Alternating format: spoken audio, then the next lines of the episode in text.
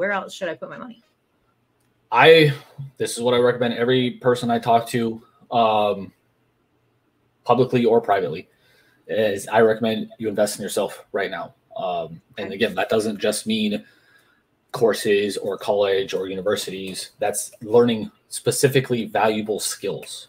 Um, Okay. I have four, and I added a fifth actually after one of our lives because uh, we kept talking about this.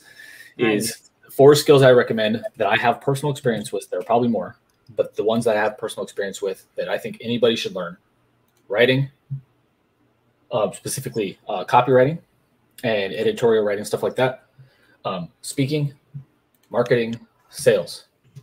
If you learn those four skills, you'll learn how to make money or you, you can make money pretty much no matter what. You won't even be replaced by automation, um, robots, and AIs, which is one of our other conversations that we had.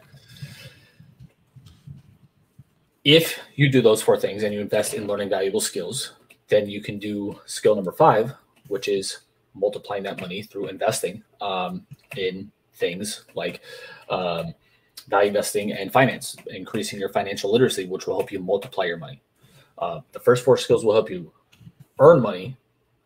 The fifth skill you can earn money from, but it'll help you multiply that money as well.